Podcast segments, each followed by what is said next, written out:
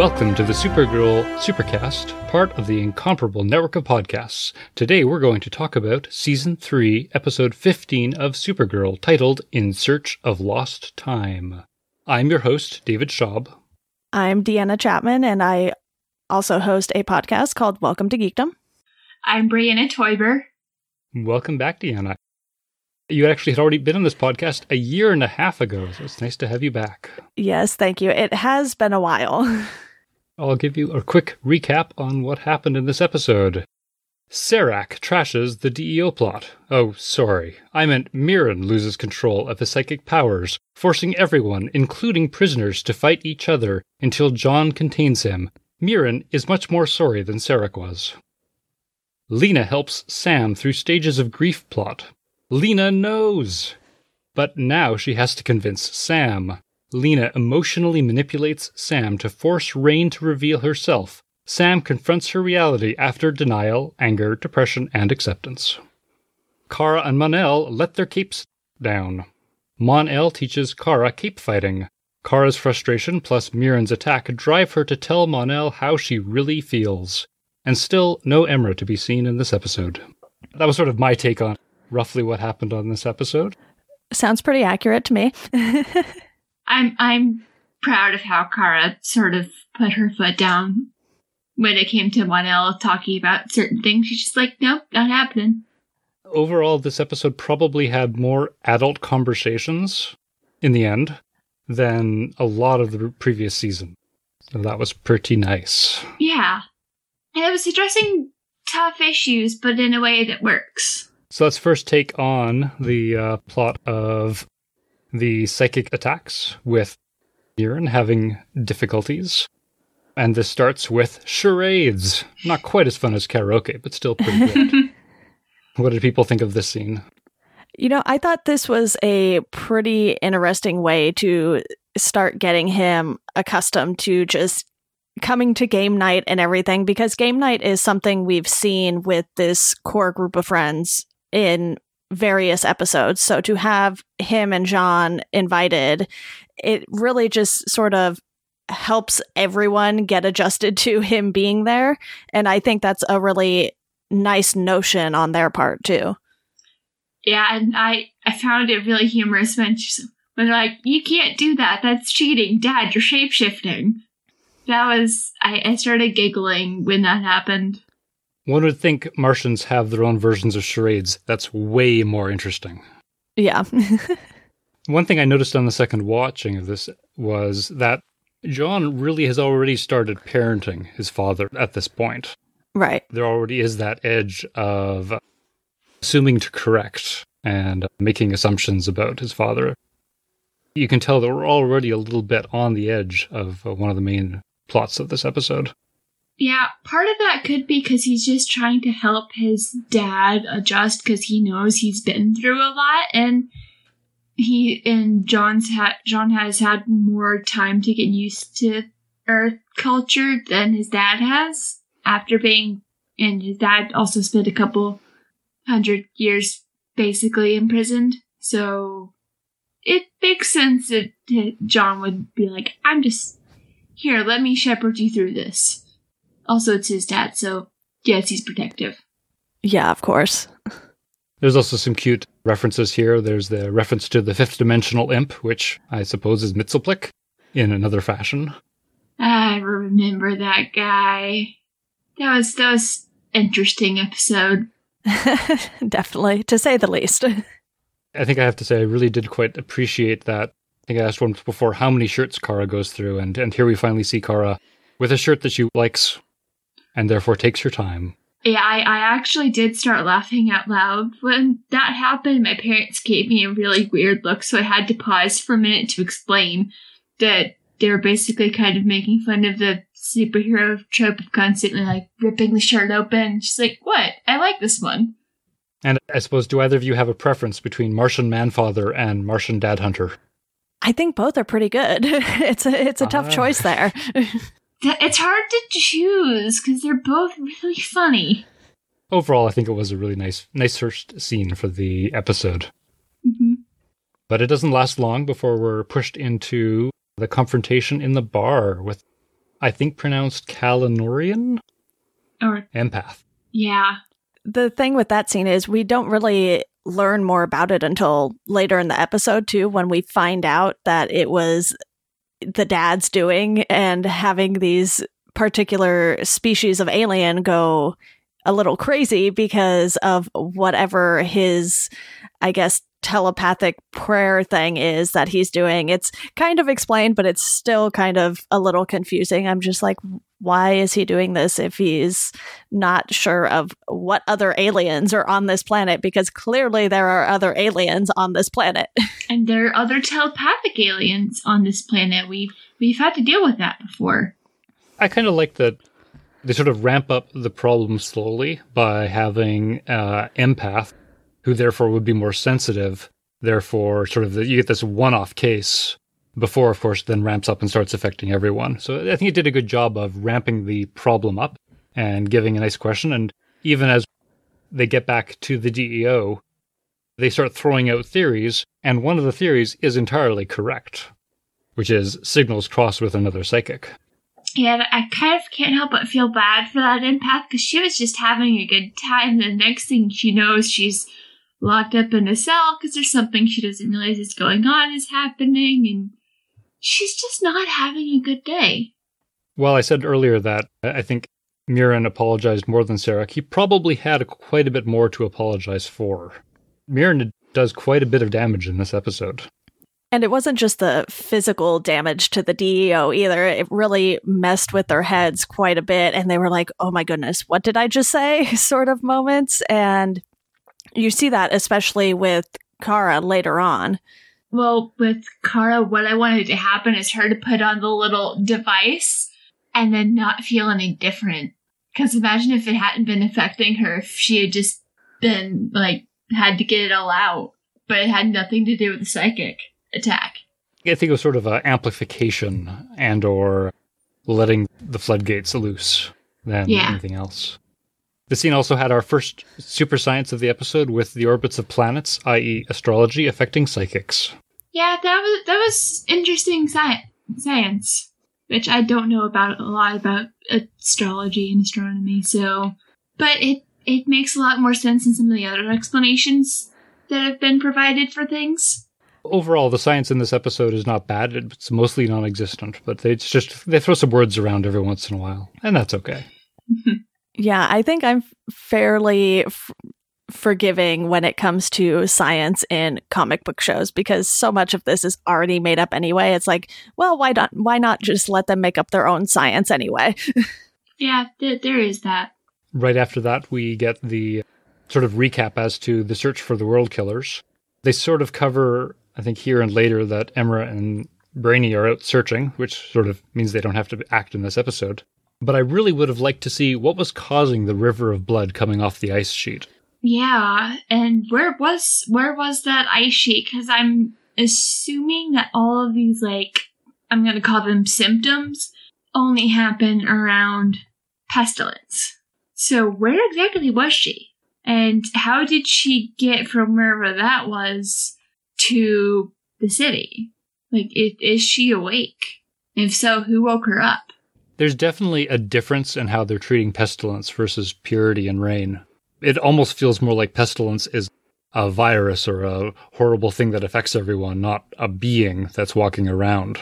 Because the other two have generally been, while called world killers, pretty small scale in most of their activity. And that's certainly changed in Pestilence. So I don't quite know what that's going to look like when they actually do the introduction. Yeah. I'm wondering when are we going to see Purity again? Because last we saw, she was struggling really hard to not. The Julia was struggling really hard to not sort of give over to Purity. But how did that fight go? Are we go- when we see her again? Which which one is it going to be? yeah, it does feel like they've strayed a little bit from the World Killer storyline, especially with these first couple of episodes back from the break. So I feel like they're kind of slowly giving us these little pieces here and there to build up to a bigger finale at the end with hopefully more than one episode resolving this because sometimes I feel like these shows resolve things way too quickly and I would like to see this drawn out maybe for a few episodes at the end of this season here. Yeah, They're definitely building it up nicely. Yeah. yeah, that they are. And when there was the whole thing of Lena like helping Sam, I was just sitting there like, I called it. I called it about the transforming into Reign. I was just like, yes, I got it.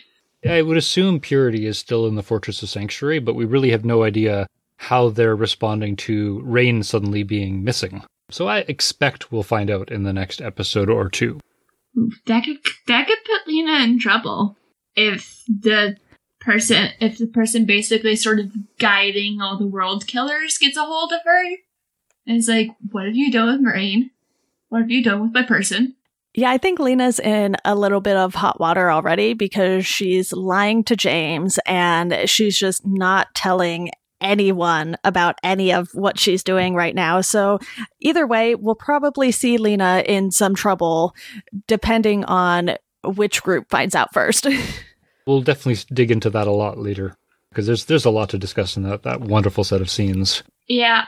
But I think part of why Lena isn't telling anyone is because A, she doesn't really understand what's going on, and B, she, she knows if she does tell certain people, then Sam's life is going to be over. But she knows, like, She's definitely protecting Sam. yeah. And I'm kind of curious, like, is she gonna maybe find a way to, like, help separate the two? Getting back to the M'yrnn plotline, we have the scene where M'yrnn and John are talking at home, and I have to say I was kind of shocked by how kind of mean M'yrnn's joke he played on John was. yeah. That was beautifully deadpan.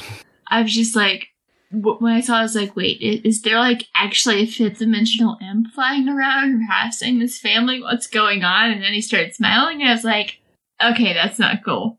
That's funny, but that's not cool. Exactly. But it is the point where John realizes what's going on between that and then them going back to the DEO, which is now going to set up the DEO having difficulties. Yeah. Because as soon as they're there, M'yrnn starts to impact the people around, starting with Winn and Demos. Yeah, that, that almost went really bad really quick. Because I think that that was like one of the few po- points where someone almost got shot, which I found surprising considering in the when things started ramping up and everyone was trying to beat up everyone. There are a lot of people there that have guns, and there weren't any shots being fired. I'm not quite sure when they use guns versus when they use their taser devices, so it's a little unclear as to uh, why they use what weapon at what point. But yeah, it was a bit scary there. Some of them probably just went for the nearest hard object that they could smack someone with. Yeah, but they also do have like that whole room of weapons too that we see anyone can fairly easily get into because Winn's mom just walked right on in there and grabbed a gun and left. The unlocked armory. I, I had words about that in the uh, previous podcast. Yeah. That's that that's kind of a bit of a security issue. just a little bit. Especially since we know for a fact that there exist aliens that cannot be caught on camera. At least in this case, Alex is there to uh, lay waste to pretty much everybody and get everyone disarmed and uh, on the floor.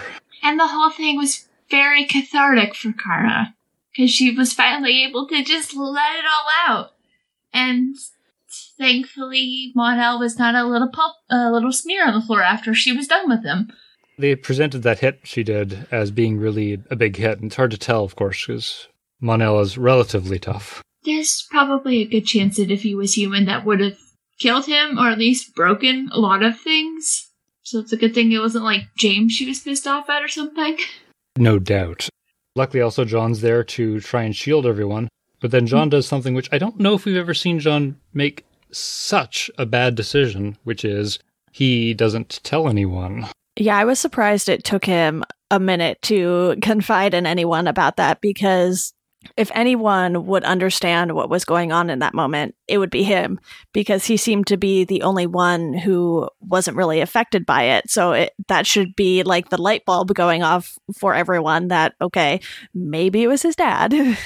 Yeah, maybe part of it is like he didn't want people to react badly or treat his dad like he's a threat, even though he kind of wasn't intentionally a threat. And there's also the thing of sometimes admitting it out loud means you also have to completely admit it to yourself, which is hard and scary. In a way, John is protecting his dad in the same way that Lena is trying to protect Sam. But maybe it's the right call for Lena, hard to tell, but it definitely was not the right call for John. And some people sometimes make mistakes, and that happens. Yeah. Yeah. There were a lot of parallels between those storylines, and I like how both of them it ended with the person needed to decide that to accept that they needed help. It does come out very quickly, though, because very soon after we see Alex and Kara coming across the empath who is speaking in Martian, and the game's up. Right. Yeah. My feeling was that he should have at least told Alex since she's the one who already knows what's going on Yeah, that would have made sense.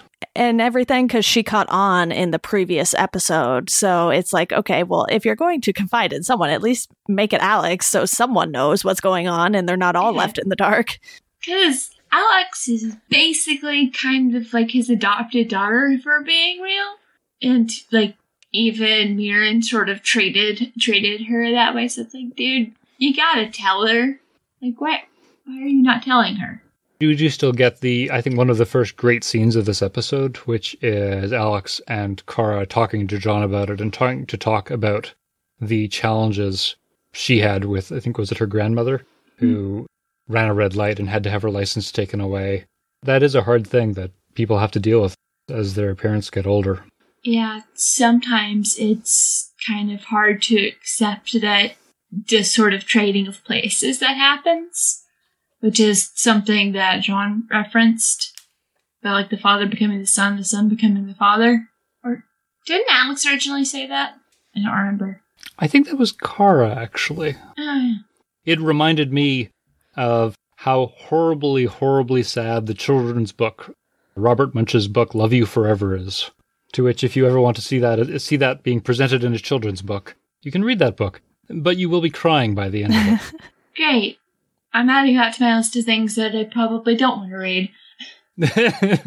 Or it is we- very sweet, at least not in public. yes.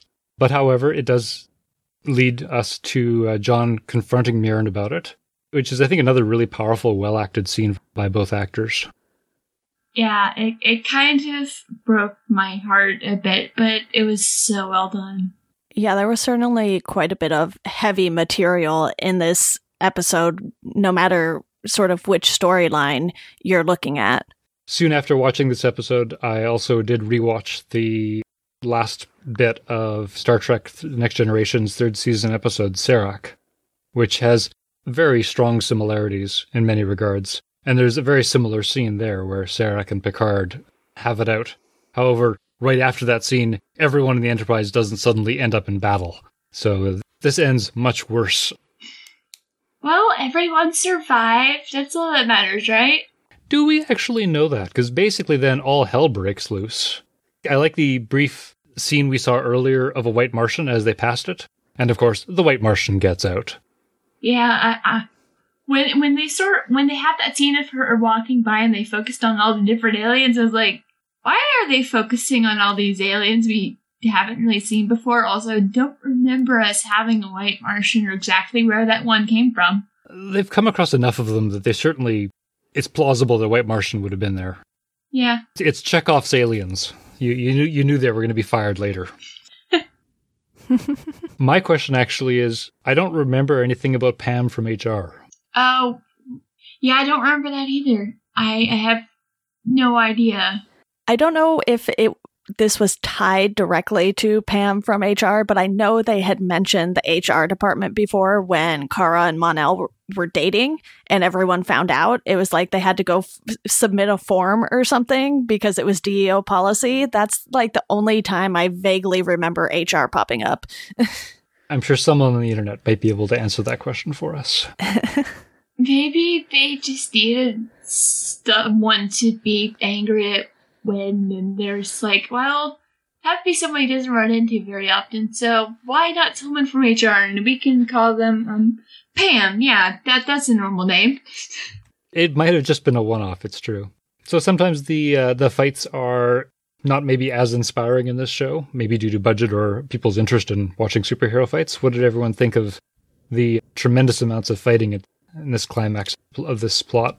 Some of the stuff with the cape, with the capes and the cape fighting looked really cool, but that was the main part that stuck out at me. Yeah, I feel like this was just one of those scenes where you know there's going to be a ton of CGI going on.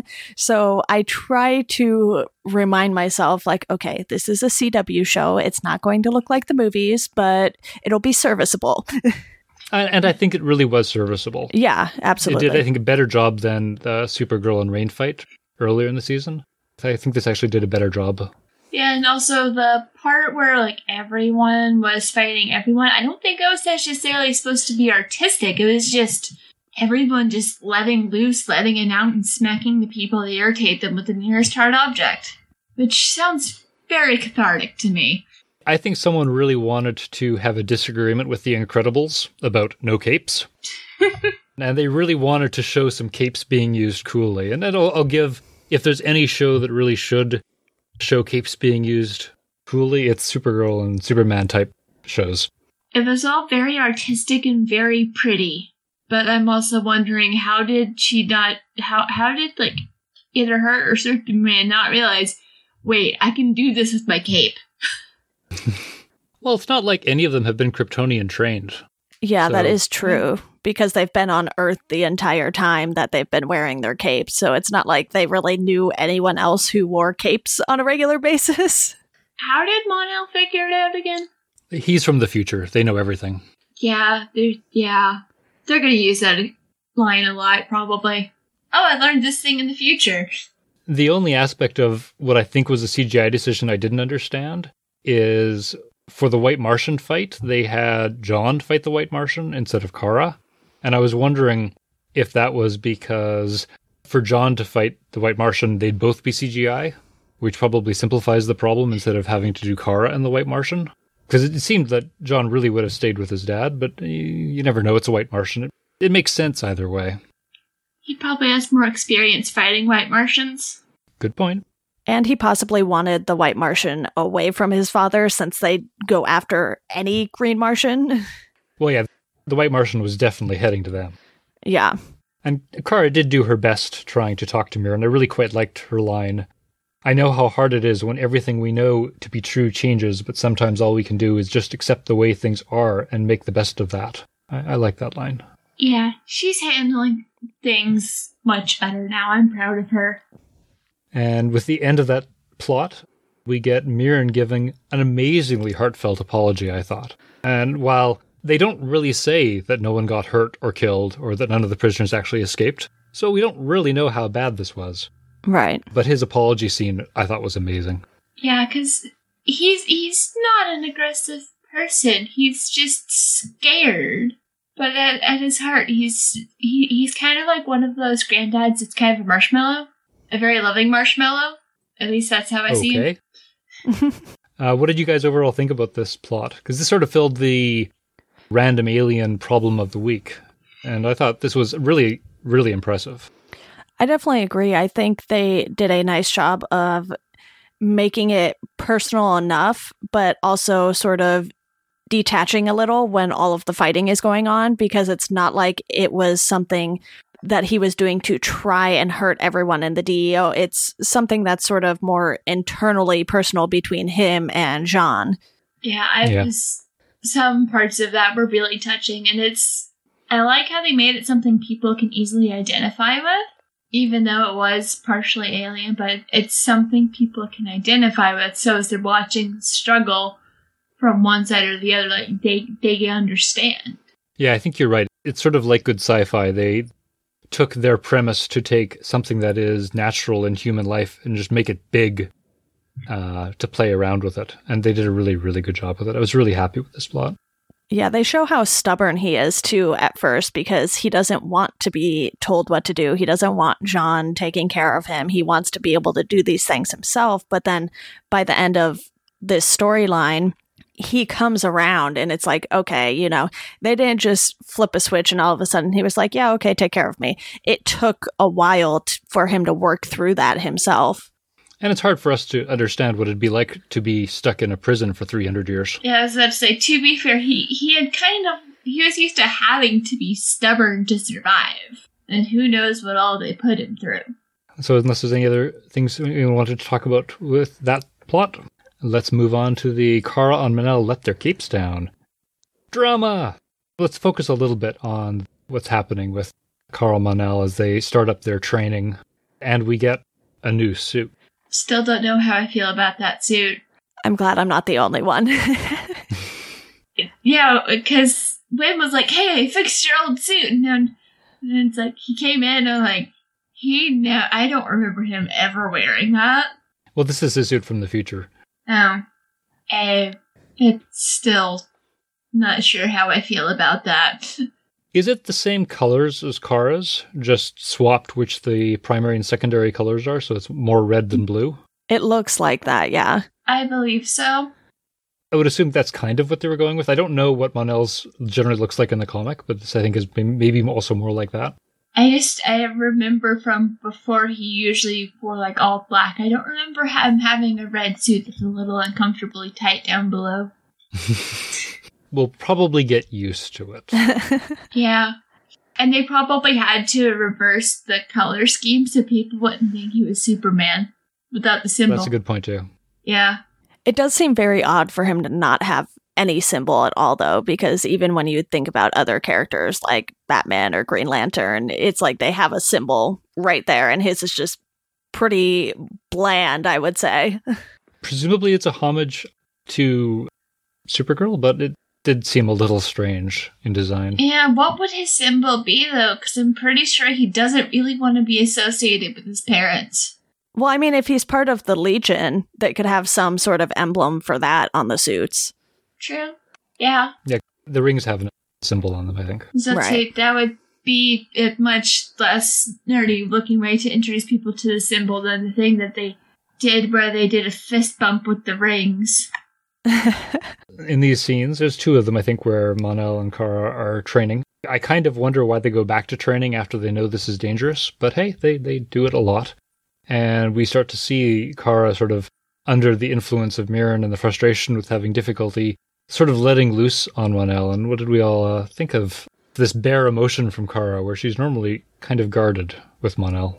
I felt like it was kind of necessary so that they could just get past this sort of tension that they've been having ever since he returned. And I'm hoping that makes things a bit better between the two of them going forward because it's been a little painful to watch their relationship as of late. Where he is like every single episode being like, I know this is hard for you.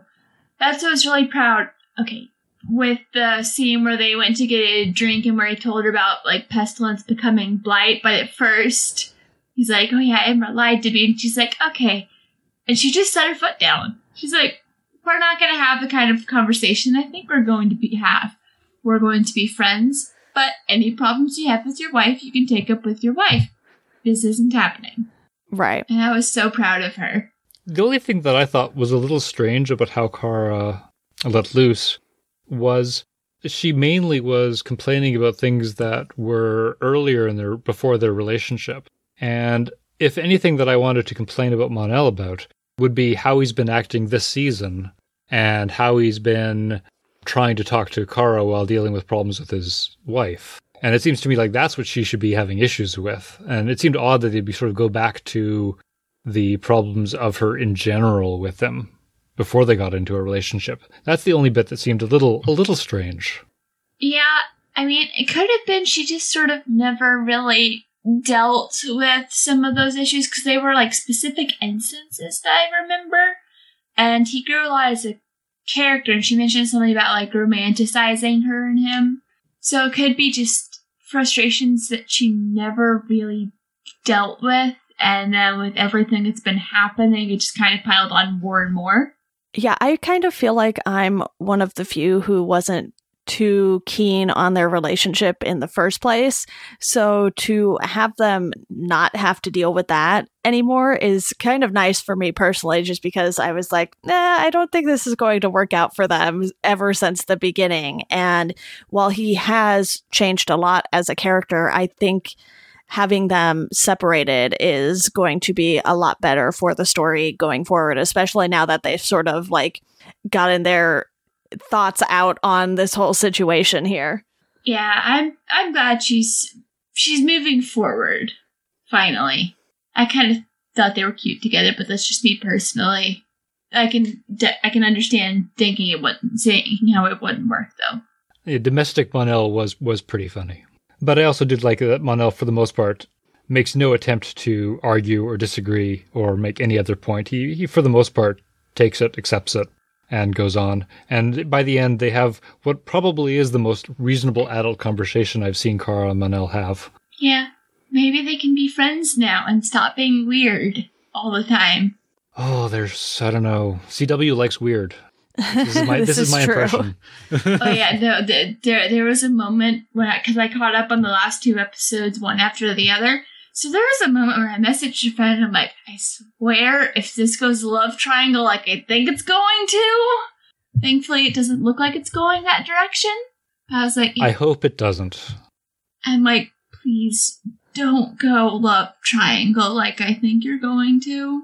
Please don't. I will lose a lot of respect for this show if it does, but I don't think it will. As I think I mentioned in the previous podcast as well, is that not having Imra show up in either of these episodes really does not bode well for their relationship either.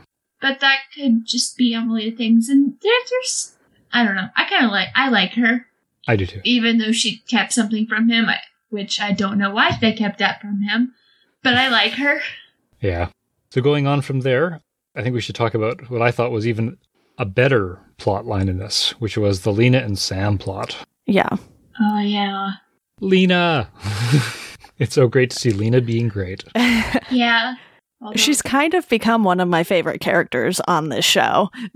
she's been one of my favorite characters since I saw which actress was playing her because I really liked her character for a while in Merlin. So when I saw her and got to know her, I'm like, I have a favorite. And all the times that she could have gone evil but didn't, I'm just like, I'm just so proud of you, Lena. She's my favorite. She is really, really great, and also was really impressed with Sam's performance as well. I just, just really quite adore all of the scenes. Even if I can look past the super science words of karyokinetic anomalies and mitotic mutations, Bless I can you. look past that. Yeah, I'm I'm kind of hoping though that maybe there is if there's a way to sort of save Sam from Reign, that Lena can find it. Yeah, plus we already know that with the amount of success that Lena has had, she's certainly had moments where she's just had to be ruthless because she's in this boys club basically because of the company she's running and everything like that. And she she shows that ruthlessness quite a bit in this episode when she is being mean to Sam and we know it's coming from a loving place but still to see it on the screen you're like ooh this is not going to go so well for Sam right now Yeah, I feel bad for Sam's gonna. She's having. You can tell she's just going to have a really hard time ever coming to terms with the whole Reign thing. They did do a good job, I thought, of literally pushing her through the stages of grief in this episode. It, it really hurt to watch it, but I really think they covered it well as Lena basically dragged her along through this. she she she forced her to face what was happening in the only way she could think of, which was forcing Reign to come out. Although I, I'm trying to like, would Reign be that upset about never being able to see Ruby? It isn't the first time that Sam's feelings towards Ruby seems to have impacted Reign, because that happened in, right at the end of the previous episode where we Lena figured it out. Yeah, Yeah, and there was that moment too when Reign and Supergirl were, I think, on in that prison or something, and someone just shouted stuff to her about Ruby, and she bolted out of the place. it was it was the. I don't remember the name of the blonde one with the psychic powers. I think it's John? just Psi. Yeah, so she was she forced the, those she forced that to come up in Reign's mind. Okay, that's So what it was. So there might be a bit of Sam that remains whenever Reign takes over, and it might be because of Ruby. Right. There's definitely bleed, and I think that bleed will continue. I'm very confident that will uh, only continue as the season progresses. That blade might be why Reign, because we know from the future that eventually Reign leaves. Though we don't know what that means. Yeah, there are lots of things that that can mean. Right at the beginning of that, we had the scene where Lena says, When you wake up, please be Sam, which was well delivered. But what I most liked, and which I was most concerned of, is the question of where Ruby was. Because it seemed ridiculous that Lena would be locked in a box and have no idea where Ruby was. And I really like that almost the second word that came out of her mouth was, Where's Ruby? And the answer is, Yes, L Corp is so cool that they have 24 hour nanny service. Yeah, but has poor Ruby like she's is she not probably not worried out of her mind about her mom being gone so long? I would think so. I I'm surprised like has Ruby not tried to like reach out and ask like Alex or something like, hey, do you you know what's going on with my mom? I would assume Lena's been in contact with her, and she was the one who last talked to her about it. Yeah. But yeah, it'll be interesting to see Ruby next, and hopefully we'll see Ruby next episode. My Yeah. best guess is that Lena is just telling her she's on some extraordinarily long work trip because that would certainly be understandable because Sam had already been working crazy hours and forgetting things and not showing up to things. So it wouldn't be totally out of character for her to be gone on a business trip. Overall, for episodes where they don't have a character, I think they did a really good job with this one, where they discuss where mm. Ruby is, they cover where Ruby is, and we even see a conversation Sam is having with the character who's not on set. So I think they did a really good job of covering it as much as they could without actually giving us a scene with Ruby. Right. Yeah, and I I think it actually it was important that they included giving Sam a chance to sort of talk to Ruby. He was probably not 100% comforted by that phone call, but now, like, just giving her the ability to contact her daughter, I definitely appreciated that they did that. we have this wonderful, wonderful scene where Lena pushes Sam to the point where she freaks out and becomes Reign. At which one, I'm quite impressed that the containment box is enough to hold a Kryptonian in. A Kryptonian that can beat Supergirl to a pulp. It, well, yes, sorry, uh, beyond Kryptonian, I should say. And I was also really impressed that Lena has triggered a device there because I briefly wondered how did we get Sam back. Then when I watched it the second time, I saw, oh yeah, she just injected her with Kryptonian because Lena's smart. Which is surprising because Reign hasn't reacted that much to Kryptonian before. She did too by injection. Oh yeah. Oh yeah, I remember that now. I just want to know how Lena has that much kryptonite in the first place. She's a Luthor. this is true. It's probably Lex's stash that was left over from after he went to prison. if Yeah. anyone on the planet I buy has Kryptonian or has kryptonite. I did have a question about Reign's transformation though, because it, it seemed to be they were suggesting that she was some type of super goth butterfly, where Sam would instantaneously transform genetically into Reign and then transform back.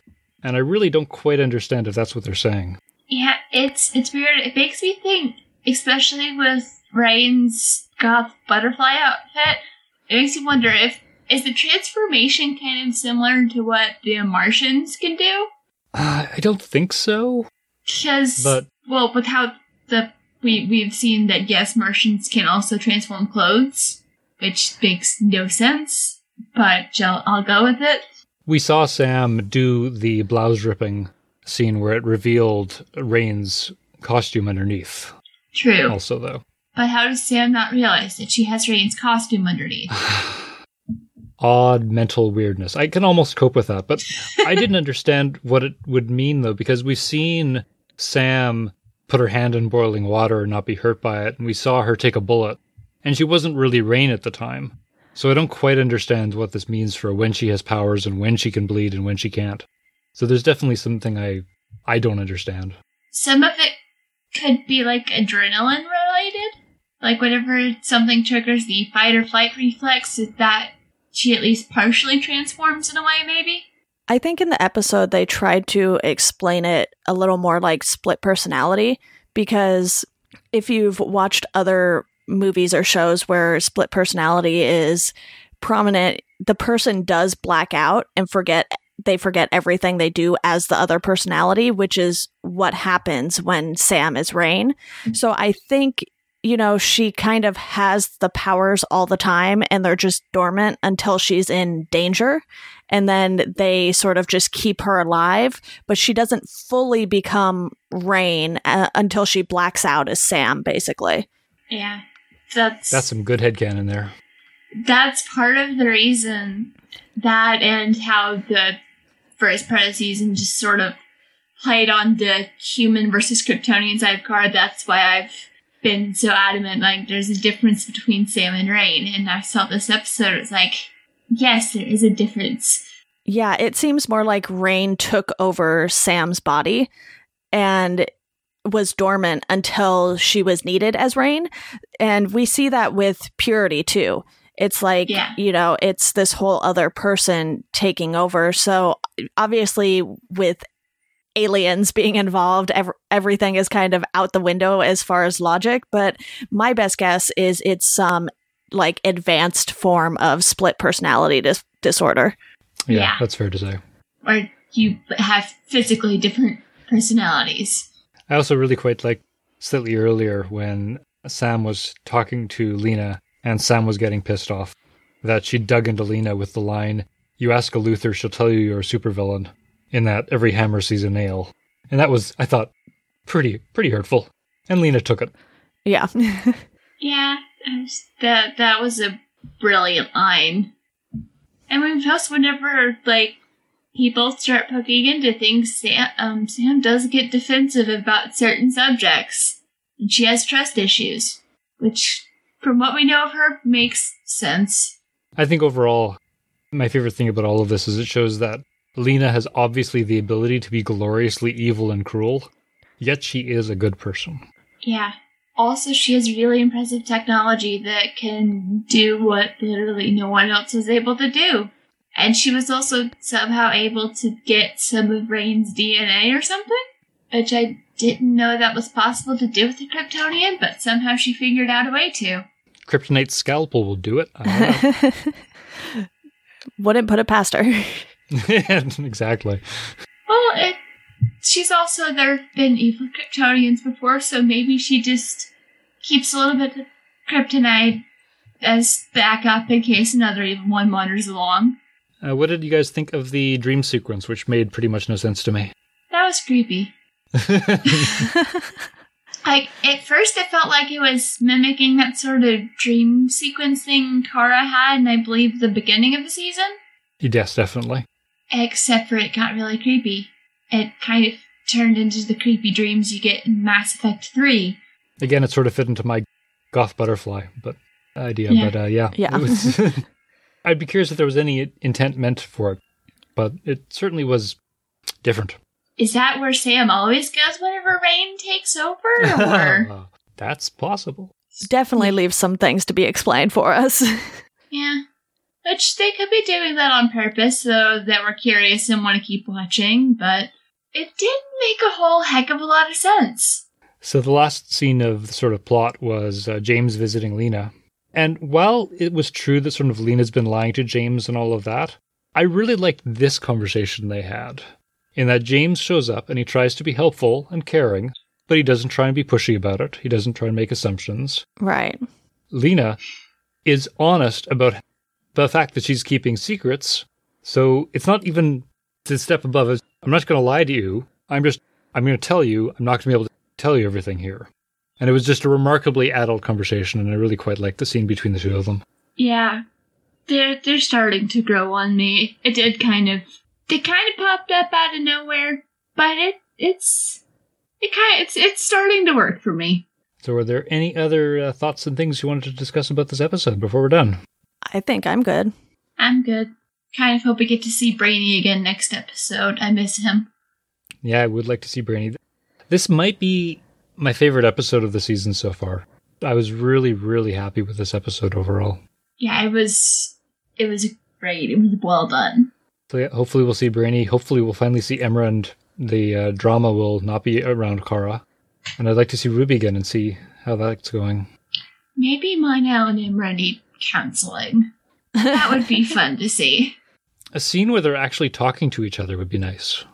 They obviously need to talk to each other. Maybe just like have them sit down and sort of reminisce and it's kind of one of the like one of those cute little you remember this, you remember this, oh yeah, this is why I love you sort of things. It's fluffy, but you gotta have a little fluff sometimes. If they had the budget, I would actually have them give us a flashback to the year 3000 and, and uh, show what happened there. But I don't think they have the budget for that. That would be cool. Yeah. I'd like to thank the Incomparable Network for hosting us. Thanks to our audio editor, Seth Heasley, for making us sound much better than we are. Also, thank you, all our listeners out there.